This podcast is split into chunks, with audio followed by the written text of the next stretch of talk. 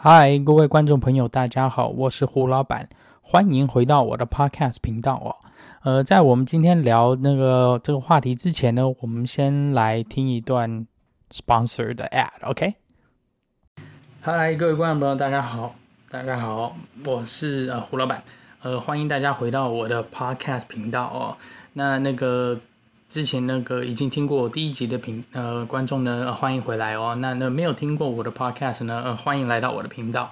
呃，我基本上这个频道就是大概讲很多科技产品啊、汽车啊、电车，呃，还有三 C 产品之类及一些新闻哦，来这边在这边跟大家聊聊。好，那呢二话不说，我们今天的主题是什么呢？今天主题我们就来聊有关电动车的优点以及缺点。好，呃，如果是认识我也了解我有看我 YouTube 频道的朋友们呢，应该都会晓得我是一个蛮主张大家去考虑购买电动车的一个人哦。那我自己本身呢也有两部呃 Tesla 的那电动车，一台是 Model 3的 Performance，另外一台呢是 Model Y 的 Performance。那如果大家想要了解这些这两部车的话，可以到我的 YouTube 频道去看一看哦。好。那我们今天来聊的主要话题就是聊有关电动车的优点以及缺点。那在开始之前呢，我要先跟大家呃提一下说，你如果要考虑电动车的话，嗯，一定这这基本上有一个条件一定要符合，我才会建议你去考虑电动车。那这个条件是什么呢？是你的停车位，或者你的车库，或者你停车的地方呢？必须是可以让你安装所谓的充电桩或充电器的，你才应该要考虑电动车。呃，为什么会这样说呢？因为如果你没有办法在晚上充电，就在你睡觉的时候充电的话，等于是说你要利用外头的充充电桩啊，或者是超级充电站的话，那其实会带来很多不方便。所以呢，这个这个条件如果符合的话，我才会建议各位去考虑。电动车哦，如果这个条件如果不符合的话，那你就要去，呃，去考虑说你家附近呢，或者公司附近有没有这些充电桩或充电站让你可以用。所以呃，这个这这两者如果你都考虑到，你才可以决定去说要不要买电动车。OK，好，回到我们的话题哈，今天我们来聊就是有关电动车的优点以及缺点。我们先从优点来讲好了，那。呃，大概跟大家讲一下说，我开电动车其实是目前已经三台了，那都是特斯拉的电动车。那我原本第一台呢是二零一八年的呃 Model 3的呃长距离呃后驱版本，那那一台呢我在六个月之内就卖掉，并且换成 Model 3的 Performance 的高性能版本哦。主要是因为我真的非常喜欢它高性能版本，所以我就在六个月之内就把第一部换掉了哈。那第二部就是我们刚刚讲的 Model 3 Performance 嘛，就高性能版本。那再来也就是呃，我最近一个多月以前那刚加购的一个 Model Y 的高性能版本 Performance 版本。那我为什么会买 Model Y 呢？主要是因为它是台 SUV 比较大，所以呢会符合一些需要用的空间，比方说出去买东西或载东西的时候就会需要。好，回到主题哈，电动车的优点缺点，那我们。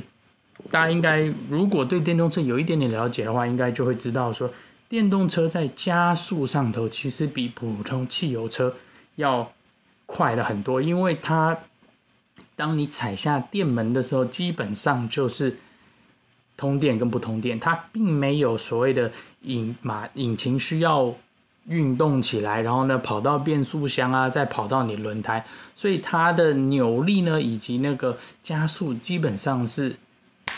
非常非常快，就是基本上你只要踩下去，你就可以感觉到那些那车子会往前跑啊。那以 Tesla Model 3最慢最慢的来讲呢，零到六十英里，也就是它零到六十呃一百公里左右，大概就是三呃五点三到五点四每秒，对不起，五点三秒到五点四秒。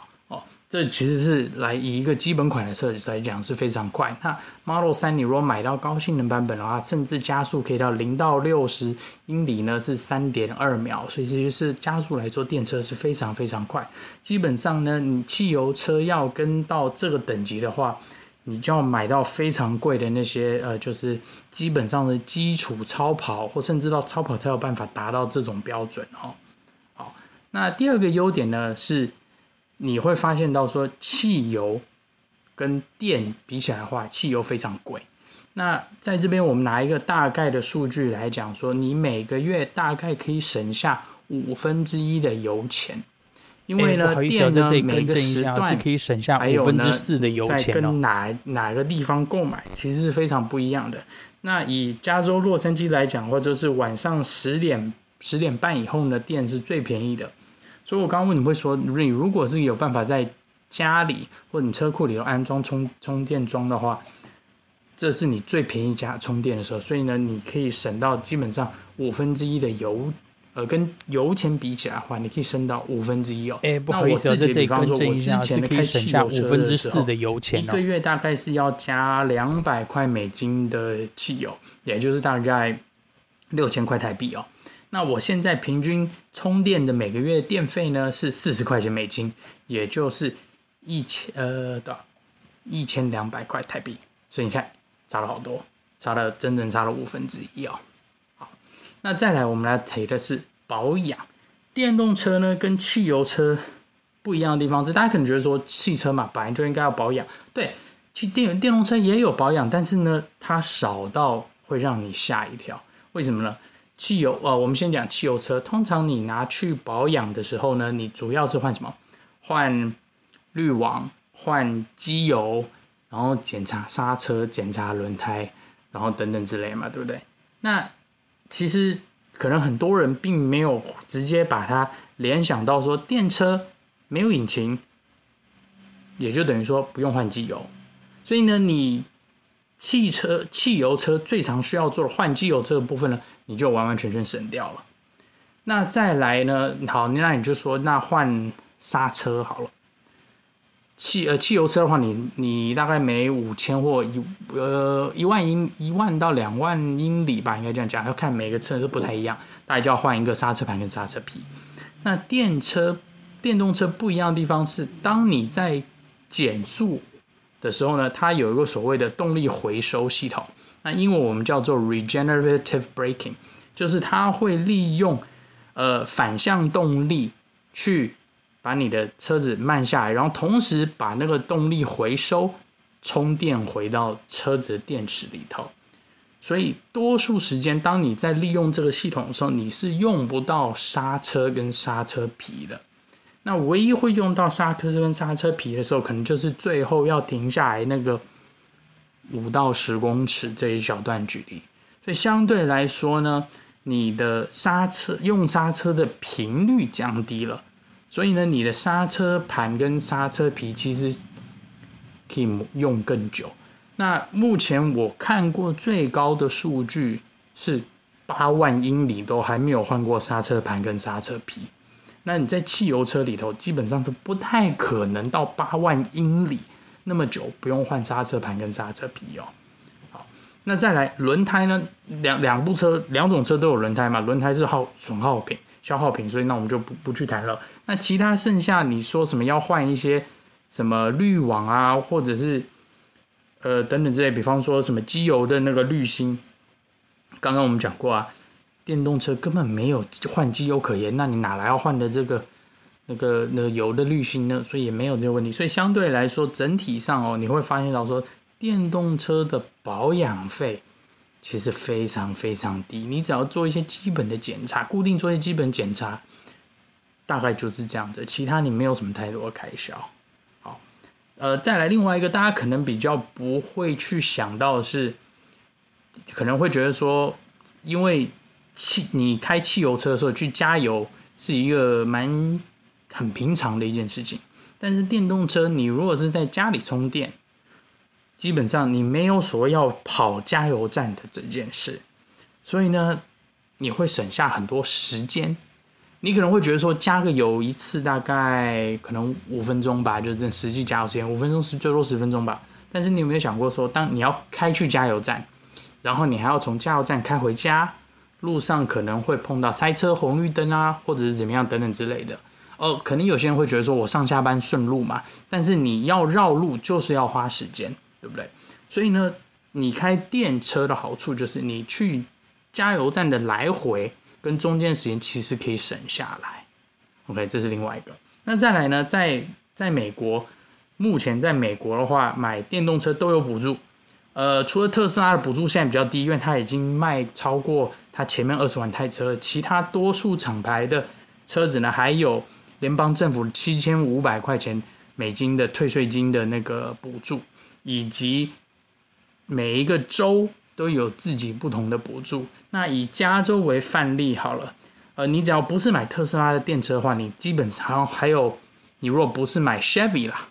就是雪佛雷的车的话，基本上你还有七千五百块钱的退税金可以拿，这是第一个。那第二个，加州本身还给你两千块现金回扣，所以呢，你可以申请这个，连买特斯拉也有，就你也可以申请这两千块。然后再来呢，看你的城市，你的城市当地的电力公司也可能还有一些补助。所以呢，你像比方说在南加州。呃，Southern California Edison 就是南加州爱迪生电力公司，它还会给你一千块钱。所以呢，你把这几个东西加起来，你看，七千五的、两千的、一千，其实加起来你可以一万多块钱的补助金去买电车。所以你你要记到说，你买汽油车没有这个补助，电动车有这个补助，所以这其实一万块钱其实很多，就是三十万台币哦，三十多万台币。好。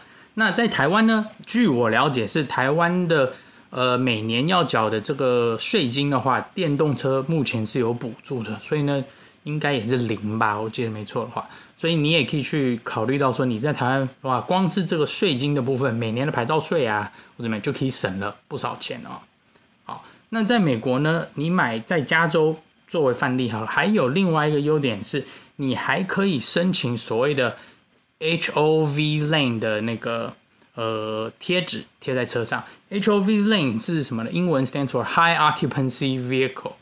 那它是说，当你有两个人以上在车子里头的时候呢，它有一个专门的高速公路上有一个专门的快速道路，应该这样讲，专门的一条一条路，呃，一条线，一条道可车道啦，可以让你去跑的。那其他一个人开的车是不可以正正常是不可以进去了，除非你有这个贴纸，你才可以一个人进去。所以呢，你开电车的话，你也可以一个人利用这个车道，所以呢可以方便你从 A 点到 B 点，减少你 A 点到 B 点在高速公路上的时间。OK，那普通车是没有这个补助，除非它是里头坐两个人。但是你如果是电车的话，有这个贴纸，你就可可以用这个道路，叫一个人开车就可以用这个道路。OK，好，那以上就是大概这个电车的优点哦。那我们再来谈谈电车的缺点。呃，这东西其实让我想了很久。那我后来大概有有大概三个吧，可能是我觉得比较重要的缺点。那其他的东西呢，可能你可能说每个厂牌里头设计不一样，这这都是见仁见智啦。你可能觉得特斯拉里头的那个简单明了的设计不好啊，但是也有别家厂牌的电动车你也考虑啊，所以这个东西我并没有，呃，在这个规范列在这些规范里内哦。那我们以讲整体来说，电动车的一些缺点是什么？目前情况呢，因为电动车科技还是非常早，尤其电池科技其实还有很大的进步空间，所以同样情况下，电车如应该是比较。贵，所以也就是为什么政府会有补，在美国啦，在政府就会有很多补助，希望把那价钱压下来。呃，但是你没有那补助的时候呢，明显的电动车就电车就会相对来跟汽油车来比，相对就是会比较贵一点哈。好，那另外一个问题就是你，当你比方说要开出去，尤其是开出远门的话，你可能就比较要比较要特别注意去安排说。你的饭店住的地方，或者是你要去的地方附近路上有没有充电站啊，或者是充电桩？所以这个是你要比出去旅游的时候，尤其走远门，要多做一点功课。那特斯拉在这个地方比较厉害，就是跟跟其他厂牌来比，它比较厉害，就是它有全世界有到处都是它的充电桩，所以这是它的厂牌。呃，唯一领先其呃其中一项唯一领先其他品牌的一个优势啊，因为特斯拉充电桩，其他这厂牌的充呃电车是没有办法用的，只有特斯拉车可以用。所以呢，相对来说，以特斯拉来讲的话，出远门充电基本上不是太大的问题。那其他厂牌的车子呢，你就可能需要多做一点功课哦。那再来第三个缺点呢，就是回到我刚刚最早最早提的是买电车的一个优先条件，那就是你的停车的地方一定要有办法装充电桩或装你这些充电的设备，不然的话，很多电车的呃优点，你反而就比较没有办法去呃获呃利呃也不是利用或获得，就是。呃，可以可以去享受这些优点啦，因为主要我们前提是说，你最好是情况是在晚上的时间，在家里车子没有在动的时候在充电的话，对你对一个用户来说是最方便的嘛。那我们当然也希望就是说，在拥有电动车的时候呢，把这个问题解决了，剩下的问题其实就不大。因为你如果真的是说，不好意思，真的是要，比方说。跑到外头充电啊，或者利用外头充电桩的话，你就还是会有一些时间上的需呃需求，或者因为你要把车子停在那边让它充电嘛。那你而且长期用快速充电，呃，对电池相对来说也不是很好。就像你的手机一样，晚上睡觉的时候它慢慢充，总比你在常常外头用大量的那快速充电的话，那它电池寿命一定相对会减短。那当然，特斯拉。的车还有其其实每一个厂牌车电车呢，它都有电池的保固，有些是八年啊，或甚至到十年，所以这个电池的寿命的问题，其实我个人觉得不是那么大了，但是有些人就是会担心到，所以呢，会建议是说，呃，拥有电车的呃朋友们呢，就是尽量不要用快速充电，那多数情况就是你可以让它慢慢充，就让它慢慢充，呃，快速充电尽量还是就是。少用，然后最好就是说是出远门啊，或者外出的时候用会比较好。OK，那其他呃的缺点，其实说真的，我也想不到太多了啦。OK，呃，以上就是大概呃电车的优点跟缺点哦，在这边跟大家分享。那大家如果是有什么问题的话，可以呃继续延伸到我的 YouTube 频道去看，我有拍很多其他一系列的跟电动车有关的影片哦，呃。